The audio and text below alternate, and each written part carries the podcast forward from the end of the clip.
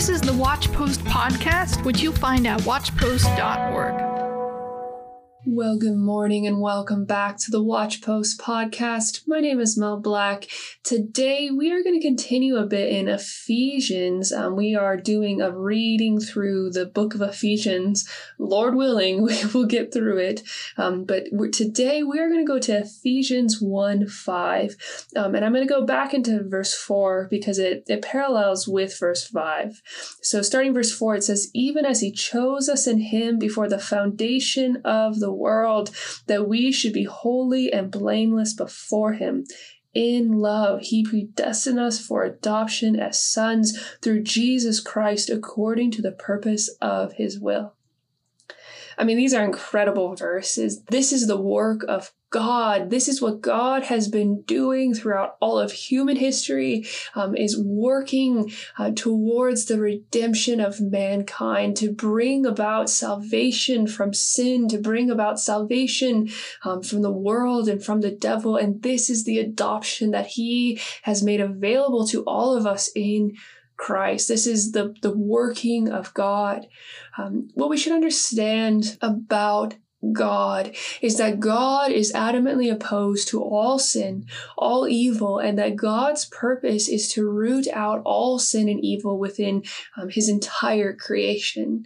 And so God has begun this work um, since the beginning, but He has be- He has begun this work in Christ, bringing about this redemption by His blood, so that in Christ we may have a newness of life. We may be born again into the nature of Christ so that we can walk away from sin, away um, from this world, away from the mindset of the devil, and we can actually walk now in holiness. Um, never perfectly, um, but we can walk so much more in righteousness than I think that the church today really realizes. And that this is what Christ has saved us to. This is what Jesus delivers us from. And so this is Christ's purpose. This is what God is doing through Jesus is he is bringing about this redemption. And this is what God's salvation is. He is saving us from sin and he is saving us from his wrath.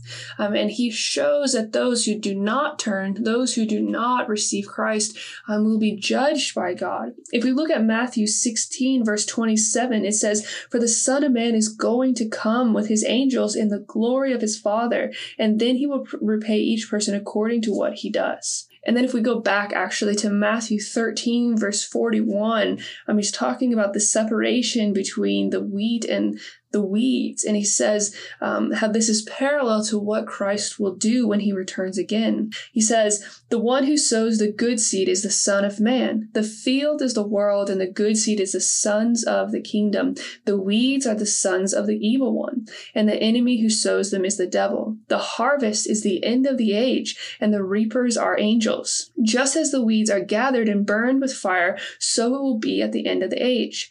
Now, here, verse 31 is, is the point. The Son of Man will send his angels, and they will gather out of his kingdom all causes of sin and all lawbreakers and throw them into the fiery furnace. This is what we need to understand at, at the heart of God um, is that his redemption and his judgment are all in the same vein, the same vein of holiness, the same vein of judging sin. Um, and what we need to understand about God's adoption of us, what we need to understand about the will of God is that it is always for holiness. I think this point is something we need to especially say today because it's very evident that so much of our mentality about the forgiveness of Christ is kind of that God has has atoned for our sins and therefore we're okay and that's it. That's the end of the story. Rather than seeing that the will of God is holiness. I think a wonderful verse to illustrate this is Acts 3:26. It says God having raised up his servant sent him to you first to bless you by turning every one of you from your wickedness. This is the love of God. This is the blessing of God. This is the grace of God to turn us from our sin. And in Christ, He has made a way that we, we are forgiven, we are atoned for, but also to bring us into newness of life so that we no longer walk in sin. And so we need to see that the adoption of God, um, the, the work of God is, is this. It is that setting us apart for holiness. It is that setting us apart um, from the world, from the devil, from our sin, and unto God. This is the holiness of Christ. This is what Jesus died for. When we think that Jesus died for anything less than this, then we actually pervert the grace of God. We pervert the blood of God. Um, and this is a very dangerous attitude to have. But instead, we should see that Christ has blessed us by turning us from our wickedness, that Christ has blessed us um, to, to take the wrath of God on our behalf, and He has opened a way, a way for us to walk with God. And this is the adoption of the sons of God. This is the adoption um, that God has, has done for us. We are to be like Christ. Christ is the, the only begotten Son of God, and we are to be like Jesus and be the sons of God in this world. This is what we are called called to in our predestination. Um, and this is the will of God that God has been working since before the foundations of the world, since the beginning of time. So when we look at the forgiveness of God, when we look at the predestination of God, we look at the adoption, um, we should see again what is reflected in verse 4 that he is he has saved us to holiness and to be blameless in his sight and that this is what defines mercy.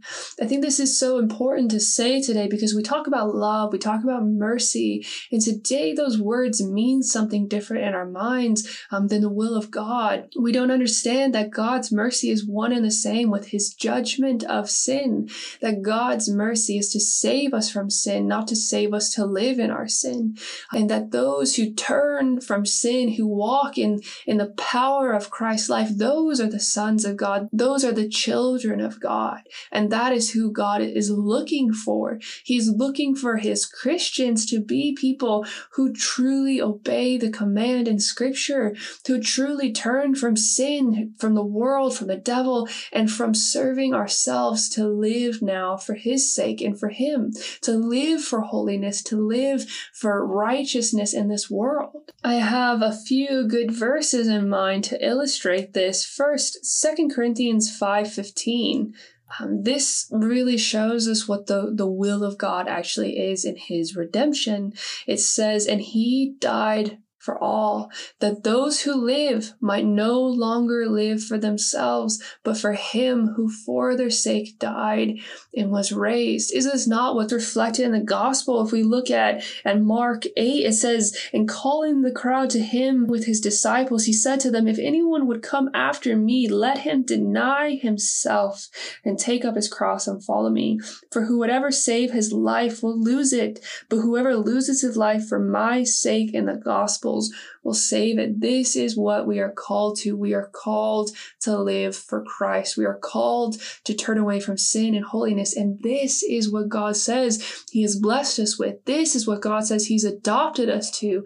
Um, and this is the this is the grace and the mercy and the love of God. Because God stands opposed to sin. He stands opposed to wickedness. And this is what we must see um, in the, ver- the verses I read to you in Matthew 13 and I believe it was 16, where Jesus is saying um, that he is, he's going to come again and he's, he's not going to come and, and just ignore sin. He's going to destroy every single um, place that there is, there is sin and wickedness. It says again uh, Matthew 13 41, the Son of Man will send his angels, and they will gather out of his kingdom all causes of sin and all lawbreakers. We need to understand that the blessing and the mercy, the grace, the redemption, everything that God has done for us is one in the same with holiness. It is never in contradiction to it. To emphasize this point fully, I'm going to turn to Titus 2, verse 11 through 14. It's one of my favorite passages, so I do read it quite regularly. But it says, For the grace of God has appeared, bringing salvation for all people. Here's the grace of God. Here's the salvation of God. And what is its purpose? Training us to renounce ungodliness and worldly passions and to live self controlled, upright, and godly lives in the present age. Uh, skipping down to verse 14, talking of Jesus saying, Who gave himself for us to redeem us from all what? Lawlessness and to purify for himself a people for his own possession who are zealous for good works. This is the redemption of Christ. This is the blessing, the adoption, the predestination. And we don't understand that this is what predestination is to call us out of sin, to save us from sin, to save us from the judgment of God against sin, yes, but to save us from sin itself. Um, then we do not understand what God has done in the redemption of Christ and we don't understand um, who we are meant to be as the children of God, who we are meant to be in the adoption and the predestination of God. This alone is what Jesus has purchased with his blood. If we have anything else in mind, it's a perversion of what Christ has done for us. God has made a way for us. He has made a way for us to, to live with Christ in heaven, but the way is holiness. The way is turning away from sin. Matthew Henry on this verse says, All who are chosen to happiness as the end are chosen to holiness as the means. This is the way. This is the way of God. God's mercy is not in contradiction with holiness. It is the very means that He has opened to us in Christ. And let us take courage and heart here that if God has meant that this is the way to holiness, uh, this is the way to God, this is the, the path we are meant to walk on, then that is exactly what God will enable us to walk in in Christ. This is what we are meant to see of Jesus is that He is the, the true power of holiness holiness within our lives, um, and that we are able by Him to truly walk now in righteousness. We are redeemed from sin, we are redeemed from evil, um, and this is what it means to be the children of God. We are no longer of this world, but we are set apart from this world unto God. And so I hope we understand um, a little bit more about the heart and the will of God. It says in Ephesians 1 5, according to the purpose of his will.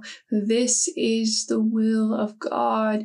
Um, and this is what we are meant to understand. And, and when we understand that this is the will of God, I mean, we walk according to it, we have peace with God. We have, um, we understand the purposes of God, and we are we are walking now with uh, God's will and not against it. And so I hope we understand more and more of what God um, desires for us, what God has done in Christ, what his purposes in Jesus are, um, to save us from his wrath, but to save us from sin, um, to save us from hell, to save us from our own wickedness. Um, and this is the wonderful redemption of Christ. So I hope to see you all again tomorrow. Take care. For more content like this, visit watchpost.org.